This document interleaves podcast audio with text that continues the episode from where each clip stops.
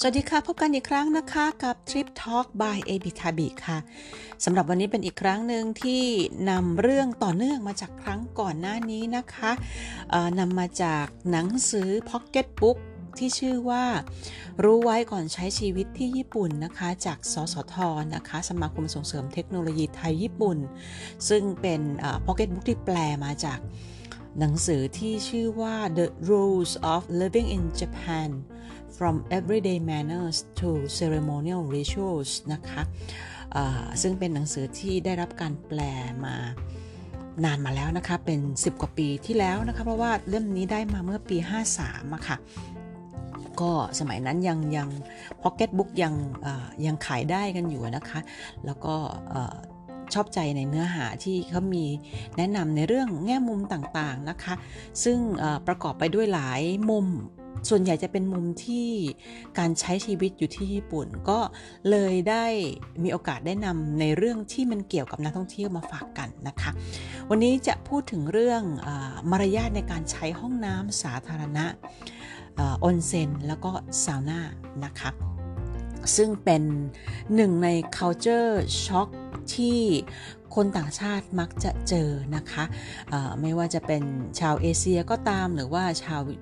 ชาวฝรั่งเองก็ตามเนี่ยก็ก็ก็ก็นับได้ว่าเป็นเรื่องที่เรียกว่าอาจจะไม่ทราบหรืออาจจะไม่ชินนะคะมีทั้งสองอย่างทั้งไม่ทราบและไม่ชิน เกี่ยวกับเรื่องต่างๆที่เป็นเป็นเป็น วิถีออนเซ็นในญี่ปุ่นนะคะ อย่างที่เคยบอกนะคะว่าญี่ปุ่นเป็นสังคมที่แต่เดิมเนี่ยเขาไม่ได้มีห้องอาบน้ำในบ้านนะคะ ห้องอาบน้ำที่จะมีอยู่ในบ้านเนี่ยเออมันต้องเป็นแบบ แบบที่เป็นชนชั้นสูงจริง ๆ เท่านั้นนะคะ เป็นชนชั้นที่ไม่ใช่ชนชั้นปกครองเนี่ยก็จะไม่ได้มีห้องอาบน้ำอยู่ในบ้านนะคะ ก็ต้องอาศัยห้องอาบน้ำสาธารณะข้างนอกที่เป็นใช้ร่วมกันในชุมชนนะคะอันนั้นก็คือเซนโตนะคะซึ่งปัจจุบันอย่างที่เคยแนะนำไปแล้วว่าในญี่ปุ่นเอง ในโตเกียวเองยังมีเซนโตอยู่นะคะ เพราะว่าบางอพาร์ตเมนต์เนี่ยไม่มีห้องอาบน้ำมีแค่ toilet มีแค่ส้วม นะคะ แล้วก็ต้องไปอาบน้ำนอกบ้านโดยเฉพาะหอพักนะคะ ก็จะเป็นลักษณะแบบนั้นก็ยังมีเซนโตอยู่นะคะในโตเกียวมีอยู่หลายที่นะคะนอกจากนี้แล้วนอกจากเซนโตแล้วเนี่ยมันก็ยังมีออนเซนนะคะซึ่งอนเซนก็จะเป็นแหล่งที่เป็นบ่อน้ำพุร้อนตามธรรมชาตินะคะแล้วเป็นห้องอาบน้ำ นะคะก็เป็นการบ่อที่แช่ก็จะเป็นน้ำผู้ร้อนธรรมชาติ และอีกอย่างหนึ่งซึ่งก็มีอยู่ทั่วญี่ปุ่นในปัจจุบันนี้เหมือนกันก็คือเป็นพวกสปานะคะ ซึ่งเป็นห้องซาวน่าก็จะอย่างอย่างออนเซ็นในบ้านเรานะคะที่เขาโฆษณากันว่าเป็นออนเซ็นแบบญี่ปุ่น ที่สุขุมวิทหรือที่ไหนก็ตามเนี่ยที่พัทยาเนี่ย นะคะ ที่จำลองมาจากออนเซ็นของญี่ปุ่นที่เปิดให้คนเข้าใช้บริการแต่ละครั้งแต่ละครั้งเป็นเท่าไหร่เท่าไหร่ราคาเท่าไหร่พวกนี้ก็จะจำลองมาจากที่เป็นกึ่งกึ่งซาวน่ากึ่งกึ่งซาวน่ากึ่งกึ่งสปาของญี่ปุ่นนะคะเพราะว่าน้ำไม่ใช่น้ำแร่จะเป็นน้ำร้อนธรรมดานะคะ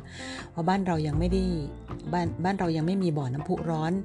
ในเมืองขนาดนั้นนะคะ แล้วก็ แต่ว่ามารยาทในทั้งเซนโต ซึ่งเป็นห้องอาบน้ำสาธารณะ หรือบ่อน้ำแร่ ซึ่งเป็นออนเซนหรือว่า hot spring ในภาษาอังกฤษนะคะ หรือสปาหรือซาวน่าเนี่ย ก็จะใช้มารยาทเดียวกันนะคะในที่ญี่ปุ่นนะคะ เดี๋ยวลองฟังดูนะคะว่าควรปฏิบัติตัวยังไง บางเรื่องมันไม่ใช่เรื่องของ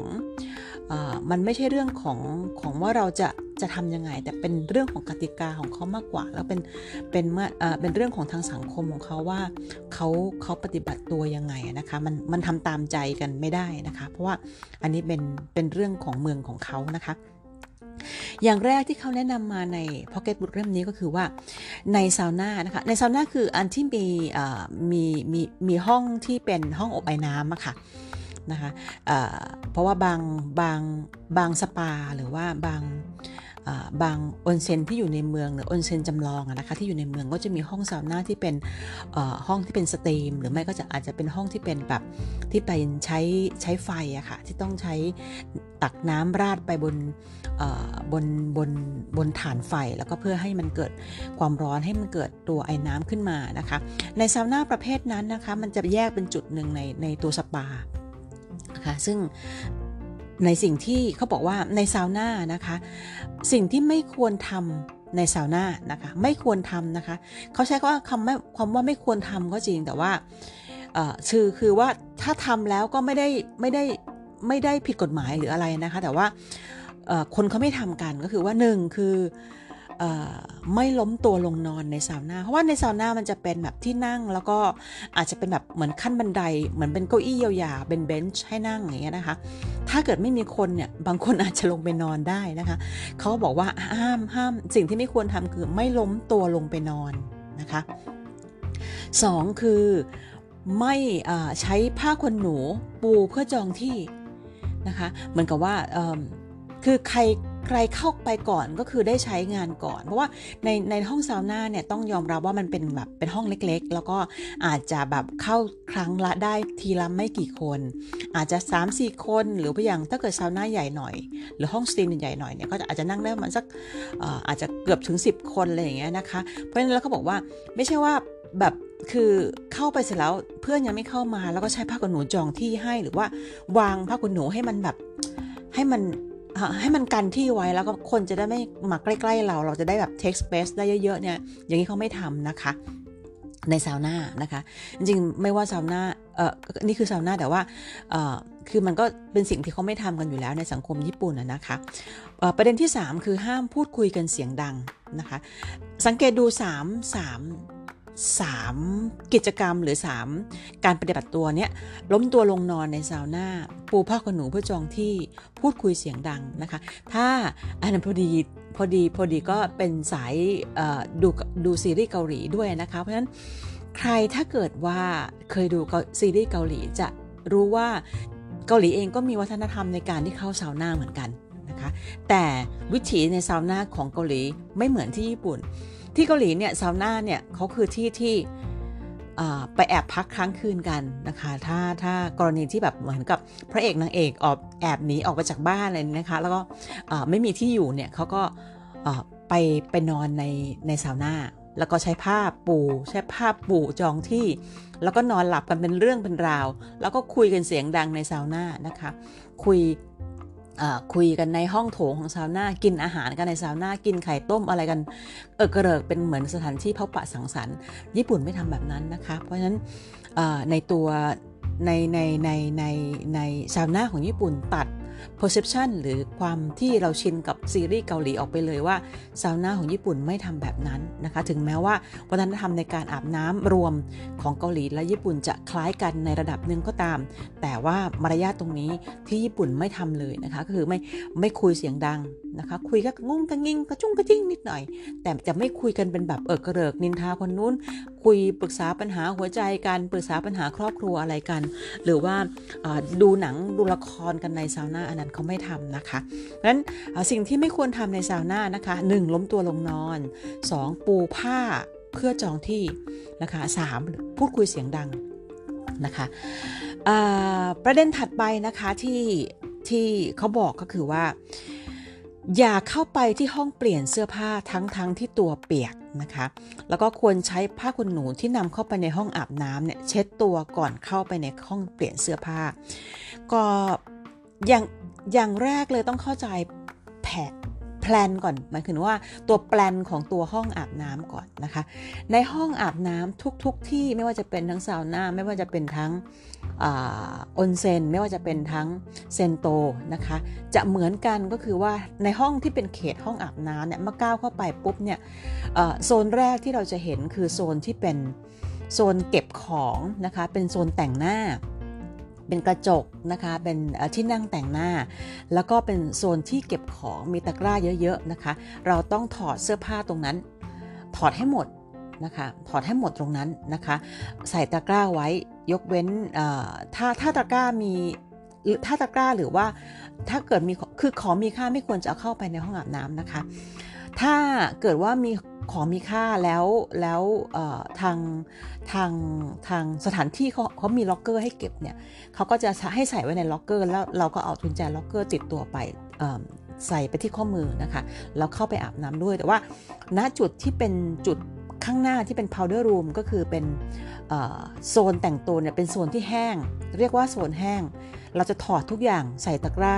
เก็บใส่ล็อกเกอร์ไว้นะคะ เปลือยทั้งตัวนะคะ เอาไปเอาเข้าไปในห้องที่เป็นห้องที่เป็นโซนเปียกได้เนี่ยเฉพาะผ้าขนหนูผืนเล็กเท่านั้นนะคะผ้าขนหนูคือผืนเล็กเอาไปเพื่อสำหรับเช็ดผม แล้วก็เอาไว้เช็ดหน้าหรืออะไรก็แล้วแต่แต่ห้ามเอาไปชุบน้ำในในในโซนเปียกเด็ดขาดนะคะเบื้องต้นเนี่ยส่วนใหญ่เขาจะเอาผ้าเช็ด ผ้าผ้าผืนเล็กเนี่ยเอาไว้ปิดจุดสำคัญเวลาที่เราเดินเข้าไปในจุดที่เป็นส่วนเปียกนะคะเพราะฉะนั้นในในในเวลาที่เราขึ้นเวลาเขาบอกว่าไม่ให้ไม่ให้ออกมาจากโซนที่โซนเปียกเข้ามายังส่วนโซนแห้งเนี่ยที่เป็นที่เป็น powder room ที่เป็นโซนแต่งตัวนะคะโซนแต่งตัวส่วนใหญ่จะเป็นตัวพื้นจะเป็นทาทามิ นะคะแต่โซนเปียกนี่ก็จะเป็นพื้นปูน พื้นกระเบื้องอะไรก็แล้วแต่ก็ว่าไป เพราะฉะนั้นระหว่างที่เราออกมาจากโซนเปียกเนี่ยต้องแบบพยายามทำตัว คือใช้ผ้าผ้าขนหนูผืนเล็กที่เราติดตัวไปเนี่ยนะคะ เช็ดตัวให้แห้งที่สุดเท่าที่จะแห้งได้ก่อน ที่จะออกออกมา เพราะว่าไม่งั้นแล้วเนี่ยตัวน้ำต่างๆ ที่มันติดตัวเรามาเนี่ยมันจะหยดลงไปบนพื้นทำมีทำให้พื้นเขาเสียหายได้นะคะเขาบอกว่าให้ใช้ผ้าขนหนูที่นำเข้าไปในห้องอาบน้ำเนี่ยเช็ดตัวก่อนที่จะก้าวออกมาเข้าไปสู่ส่วนที่เป็นแห้งนะคะทีนี้เขาบอกว่าในโซนที่อาบน้ำนะคะหรือว่าโซนเปียก ในโซนเปียกเนี่ยจะแยกเป็น 2 โซนอีก คือเป็นโซนที่ชำระล้างร่างกายนะคะ ก็คือเป็นโซนที่ให้นั่งอาบ โซนนี้จะเป็นโซนที่มีฝักบัว แยกเป็นคอกเป็นเป็นเป็นเป็นคอกเล็กๆนะคะ แล้วมีเก้าอี้ให้นั่งมีมีขันอาบน้ำมีกระมังกระมังใบเล็ก ๆ เอาไว้ให้นะคะ เพื่อรองน้ำอาบนะคะ จะไม่ยืนอาบ นะคะในในสังคมออนเซนหรือสังคมซาวน่าสังคมเซนโตห้องอาบน้ำสาธารณะนี่จะไม่ยืนอาบน้ำนะคะนั่งอาบมีเก้าอี้ให้นั่งนั่งอาบนะคะ จะชำระชำระล้างอะไรก็ตามเนี่ยก็ให้นั่งนั่งอาบทั้งกระบวนการทั้งสระผมทั้งอะไรก็แล้วแต่นะคะ เพราะฉะนั้นก็ให้ชำระล้างร่างกายให้สะอาดก่อนถึงจะ เอาตัวลงไปแช่ในบ่อที่เป็นบ่อรวมนะคะ ตรงนั้นแล้วก็ถ้าการใช้ฝักบัวนะคะ ก็มีมารยาทอีกซึ่งเป็นมารยาทแบบเเป็นมารยาทในสังคมการใช้ของร่วมกันจริงๆ ก็คือว่าถ้าใช้ฝักบัวเนี่ยฝักบัวมันจะอยู่ตรงที่ฝักบัวมันจะเป็นน้ำเย็นน้ำร้อนนะคะ หันซ้ายเป็นน้ำร้อน หันขวาเป็นน้ำเย็น ตรงกลางก็คือเป็นเนอร์ทรัลเป็นน้ำน้ำปกติ ค่ะเพราะนั้นแล้วเนี่ยเขาบอกว่าเวลาที่ใช้ฝักบัวเนี่ยเราจะปรับระดับความร้อนของน้ำเนี่ยไปทางไหนก็ตาม เวลาที่เราใช้เสร็จแล้วเนี่ยต้องปรับระดับคืนให้เป็นตรงกลางเสมอนะคะ ปรับให้เป็นตรงกลางเสมอนะคะ เพราะฉะนั้นอย่าให้อย่าให้เดือดร้อนคนอื่นนะคะอย่าให้เดือดร้อนคนที่เข้ามาทีหลังนะคะ ของที่มันเหมือนเป็นแบบเป็นของใช้ร่วมกันเนี่ยต้องทำให้มันกลับเข้าไปอยู่ในสภาพเดิมนะคะ เพื่อเพื่อเห็นใจคนที่เข้ามาใช้งานต่อนะคะ ทีนี้เขาบอกว่าในที่อาบน้ำเนี่ยอย่าพาเด็ก ที่โตพอที่จะรู้ความแล้วเอามาอาบน้ำรวมกันนะคะ เพราะว่าเด็กเนี่ยอาจจะยังเขาบอกว่าเด็กเนี่ยอาจจะทำให้คนรอบข้างรู้สึกกระดากกระดากระดากอายนะคะ ทีนี้ ประเด็นนี้จริงๆแล้วโดยส่วนตัวเนี่ยเคยเห็นแม่แม่แม่ญี่ปุ่นนะคะ พาลูกเข้าไปในห้องอาบน้ำรวมอยู่ประจำนะคะไม่ไม่ไม่ไม่ค่อยเจอประเด็นที่เขาจะห้ามเด็กเข้าไปในห้องซาวน่าหรือห้อง ห้องออนเซนแบบที่ในหนังสือบอกนะคะ แต่ส่วนใหญ่เนี่ยเท่าที่เจอเนี่ยก็จะเป็นลักษณะที่ว่าเด็กเองเด็กเขาก็จะรู้เรื่องพอที่จะ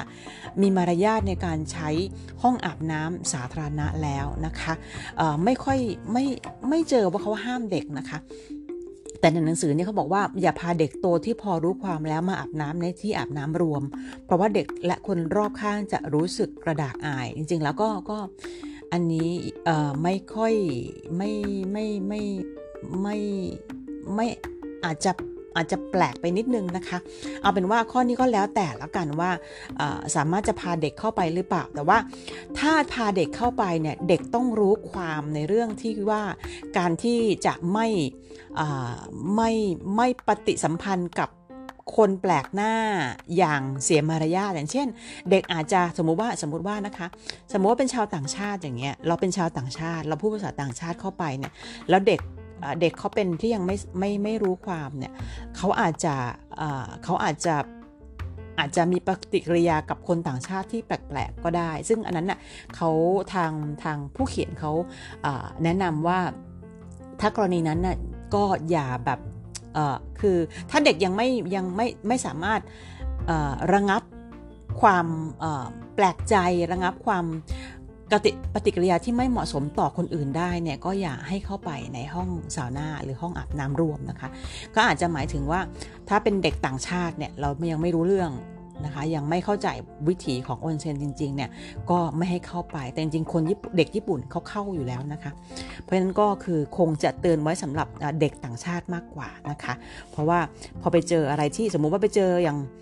ไปเจอฝรั่งผู้หญิงฝรั่งเปลือยอย่างเงี้ยอาจจะแบบมีปฏิกิริยาอะไรที่มันที่มันแปลกๆ แล้วก็อาจจะจะนำพาซึ่งความไม่พอใจซึ่งกันและกันได้นะคะ อีกอย่างหนึ่งคือในห้องเปลี่ยนเสื้อผ้านะคะ ในห้องเปลี่ยนเสื้อผ้าเนี่ยคือในในโซนในโซนแห้งนะคะเนี่ยในโซนการแต่งตัวหรือแต่งหน้าว่าเป่าผมสำหรับห้องผู้หญิงเขาก็จะมีที่เป่าผม มีที่สำหรับแต่งหน้านะคะ อาบน้ำเสร็จแล้วก็จะแต่งหน้ากัน ในโซนนี้เขาบอกว่าอย่าครอบครองเก้าอี้นานเกินไป เพราะว่าเก้าอี้มันมีไม่เยอะค่ะหมายถึงว่าเก้าอี้แต่งหน้านะคะ หรือว่าทั้งไอตัวดรายเป่าผมเอ่ยอะไรเอ่ยที่เป็นเครื่องอำนวยความสะดวกในการแต่งตัวของผู้หญิงเนี่ยมันก็จะมีไม่ได้เยอะถึงขนาดว่าเป็นเป็นพืชไป แต่บางที่ที่เป็นใหญ่มากๆ ก็อาจจะมีเยอะก็ได้นะคะ แต่ว่าถ้าเกิดว่าเป็นสถานที่เล็ก ๆ แล้วมีแค่ไม่กี่ตัวเนี่ยต้องอย่า นั่งแช่นะคะ อย่าแบบโอยนั่งแล้วก็ถ่ายรูปไปอะไรไปห้ามถ่ายรูปอยู่แล้วนะคะ ในโซนของห้องอาบน้ำสาธารณะนะคะ แต่คนก็อาจจะแบบอยากจะอยากจะรีวิวหรืออะไรกันก็แล้ว แต่ก็ต้องระวังว่าเขาห้ามนะคะถ้าคนเยอะก็ควรรีบแต่งตัวแล้วก็ลุกคนอื่นนั่งนะคะ เพราะว่าถ้าคนน้อยก็โอเคนั่งไปไม่เป็นไรนะคะ อันนี้คือในโซนของโซนแห้งนะคะทีนี้พอถึงเป็นโซนที่เป็นโซนแช่น้ำนะคะ โซนแช่น้ำเนี่ย ห้ามเข้าไปแช่น้ำโดยที่ยังไม่ล้างตัวเด็ดขาด ทั้งล้างตัวและสระผมนะคะถ้าใครผมยาวให้เอาผ้าผ้าผืนเล็กที่ติดตัวไปด้วยเนี่ยมัดหมายถึงว่าคลุม คลุมผมนะคะเพื่อไม่ให้ผมเส้นผมร่วงลงไปในบ่อน้ำที่แช่ตัวเวลาที่เราแช่ตัวนะคะเพราะฉะนั้นในในการเข้าไปแช่ตัวได้เนี่ยเราต้องทำความสะอาดทั้งร่างให้สะอาดนะคะ ทุกสัดส่วนทุกซอกทุกมุมให้สะอาดเรียบร้อยหมด ให้มั่นใจได้ว่าไม่มีสิ่งแปลกปลอมที่จะไปหล่นตกอยู่ในบ่อน้ำร้อนนะคะ อันนี้คือในในส่วนโซนแช่น้ำที่ห้ามเด็ดขาดคือห้ามนำกล้องถ่ายรูปเข้าไปในห้องอาบน้ำนะคะ ถึงแม้ว่าจะอยากถ่ายแค่ไหนก็ตาม พวกที่ทำรีวิวบล็อกเกอร์ต่างๆ ที่ถ่ายรูปออกมาได้เนี่ยเขาต้องขออนุญาตทางทางทางเจ้าของสถานที่แล้วนะคะ แล้วก็ต้องเป็นเวลาที่ไม่มีแขกอยู่เลยเขาถึงจะทำได้นะคะ อย่าเข้าใจว่าเราจะเอาแอบเอากล้องเข้าไป แล้วก็รีวิวทุกอย่างได้ในนั้นไม่ใช่นะคะ อันนี้ถ้าเดิกถูก ถูกจับได้ขึ้นมาเนี่ยไม่แน่ใจว่าโทษคืออะไรนะคะ แต่ว่าโทษทางสังคมนี่หนักเอาการอยู่นะคะ เพราะว่าเขาถือเป็นเรื่องร้ายแรงในการที่จะนำรูปจากข้างในออกมาเผยแพร่นะคะห้ามเด็ดขาดในการนำกล้องถ่ายรูปเข้าไปในห้องอาบน้ำถึงแม้ว่าจะอยากเก็บถ่ายเก็บไว้เป็นที่ระลึกก็ตามนะคะ แต่ ถ้าเกิดว่าเหมาสถานที่คือเขาเหมาได้ อย่างที่บอกนะคะ ถ้าเป็นบล็อกเกอร์เนี่ยเขาเหมาสถานที่ปิดเลย 1 ชั่วโมง ปิดสถานที่เช่าไปเลยนะคะ แล้วที่เขาไม่ได้รับแขกอื่น ก็เข้าไปถ่ายทุกที่ที่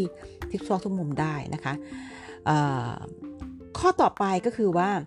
ไม่เอาผ้าขนหนูหรือผมแช่ในน้ำนะคะ ห้ามเอาเอาหัวเนี่ยมุดลงไปในอ่างอาบน้ำอ่างแช่น้ำเด็ดขาดนะคะ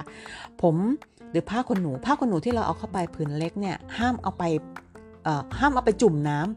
แม้กระทั่งการจุ่มน้ำเอาไปบิด ถึงแม้มันจะสะอาดแค่ไหนห้ามเอาไปจุ่มน้ำแล้วบิดขึ้นมาทำอะไรเด็ดขาดนะคะ ผ้านั้นเอามีไว้สำหรับวางไว้บนหัวนะคะ แล้วก็หมายถึงว่าเอาไว้ครอบผมไม่ให้ผมมันตกเส้นผมตกลงมาลงไปในบ่อนะคะ ห้ามเอาหัว จุ่มลงไปในน้ำห้ามเอาเอาเส้นผมจุ่มลงไปในน้ำนะคะแล้วก็ระวังน้ำกระเด็นนะคะ ทุกๆทุกๆ กิจกรรมที่เราทำไม่ว่าการจะเป็นชะล้างชำระล้าง ร่างกายในโซนที่เป็นโซนฝักบัวเนี่ยนะคะก็ห้ามทำให้น้ำกระเด็นกระดอนอย่างรุนแรง ไปยังจุดอื่น ถึงแม้ว่าจะไม่มีคนก็ตามนะคะ แล้วถ้ายิ่งกระเด็นไปถูกคนนี่ยิ่งเป็นการเสียมารยาทมากนะคะ แล้วก็อย่าเข้าใจผิดคิดว่าห้องน้ำสาธารณะเราจะทำอะไรก็ได้ไม่ใช่นะคะ หลังเสร็จใช้งานเสร็จแล้วให้ล้างทำความสะอาดทุกอย่างที่เราใช้นะคะไม่ใช่ว่ามีเศษแชมพู เศษสบู่ ติดอยู่ที่ขันอาบน้ำติดอยู่ที่กระจกนะคะโซนที่เราอาบน้ำเนี่ยโซนที่เป็นชาวเวอร์เนี่ยมันจะเป็นคอกเล็ก ๆนะคะ เพราะฉะนั้นมีสิทธิ์ เป็นไปได้ว่าพวกแชมพูพวกสบู่อาบน้ำหรือครีมล้างหน้าเราเนี่ยมันจะกระเด็นไปถูกพวกฉากกั้นต่างๆนะคะ ต้องทำความสะอาดเอาน้ำล้างพวกเศษสบู่เศษแชมพูอันเนี้ยที่เป็นฟองต่างๆเนี่ยไปติดอยู่ที่ต่างๆเนี่ยล้างออกให้หมดนะคะ ไม่ว่าจะติดอยู่ที่ไหน ติดอยู่ที่เก้าอี้ติดอยู่ที่กระมังขันที่เราใช้อาบน้ำนะคะ ต้องทำความสะอาดและคว่ำ คว่ำตัวถังอาบน้ำคว่ำตัวขันอาบน้ำที่มีอยู่ในโซนที่เราใช้เนี่ยทุกอย่างล้างและคว่ำอย่างเป็นระเบียบที่ให้แลให้แลดูแล้วว่าเป็นการที่เราตั้งใจทำความสะอาดและเก็บไว้ให้เรียบร้อย ไม่ใช่ว่าวางทิ้งทุกอย่างไว้สเปะสปะนะคะ แล้วก็ไม่น่าดูนะคะ ถึงแม้ว่ามันไม่ได้เขาไม่ได้มีบทลงโทษนะคะ ว่าถ้าเราไม่ทำความสะอาดแล้วเราจะโดนบทลงโทษอะไรบ้างอันนี้ไม่มีแต่ว่ามันเป็นมารยาทในการในการใช้ สถานที่ร่วมกันในสถานที่แบบนี้นะคะ แล้วก็อีกทริปหนึ่งอีกไม่ใช่อีกไม่ใช่อีกทริปค่ะอีกอีกอีกหนึ่งเกร็ดความรู้นะคะ ก็คือเรื่องตัวผ้าผ้าขนหนูผืนเล็กๆที่ที่เอาเข้าติดตัวไปได้ในในโซนโซนเปียกกันนะคะเราจะเรียกว่าผ้าฟูโรชิกินะคะ ซึ่งเป็นผ้าผืนหนึ่งที่ใช้ห่อ สิ่งของอะไรต่างๆ ถือไปไหนมาไหน แม้จะไปอาบน้ำก็ใช้ได้นะคะ ไม่ว่าจะเป็นห่อเสื้อผ้าที่นำไปเปลี่ยนเวลาอาบน้ำหรือว่าใช้ห่อเสื้อผ้าที่ใช้แล้วระหว่างที่อาบน้ำอยู่นะคะ ก็จะใช้ผ้าฟูโรชิคิคลุมไว้บนเสื้อผ้าที่ถอดวางไว้เพื่อให้รู้ว่าเป็นของเรา ผ้าฟูโรชิคิเนี่ยจะเป็นผ้าไม่ใช่ผ้าขนหนูค่ะ เป็นผ้าผืนเล็กๆ สวยๆ ก็จะเป็นผ้าสำหรับห่อทุกสิ่งอย่างบางทีเขาไว้ห่อพวกเบนโตะอะไรเงี้ยนะคะ หรือเป็นผ้า เป็นลายสวยๆนะคะซึ่งเขาจะมักนิยมจะให้เป็นของขวัญกันนะคะผ้าตัวนี้ผ้าตัวนี้ก็ใช้ห่อสำหรับหิ้วของไปมาสำหรับเป็นการเป็นเป็นเป็นเป็นผ้าสารพัดประโยชน์ไม่ใช่ไม่ขออภัยนะคะเมื่อกี้พูดผิดเป็นผ้าผ้าขนหนูไม่ใช่ผ้าขนหนูเป็นผ้าฟุโรชิกิเอาไปแบบไปห่อผ้าสำหรับเดินกลับจากเซนโตอะไรอย่างเงี้ยค่ะ นะคะ วันนี้ก็ฝากไว้นะคะกับมารยาทในออนเซนที่นำมาฝากกันอีกครั้งหนึ่งในรายละเอียดนะคะ หวังว่าจะเป็นประโยชน์สำหรับการเดินทางไปเที่ยวญี่ปุ่น แล้วก็อยากจะลองอประสบการณ์อันที่อาจจะเคยแล้วหรือไม่เคยก็ตามก็ลองปรับไปใช้ดูอันไหนที่แนะนำว่าไม่ควรทำก็คือไม่ควรทำนะคะ ฝากไว้ค่ะสำหรับวันนี้ขอบคุณสำหรับการติดตามนะคะ และสวัสดีค่ะ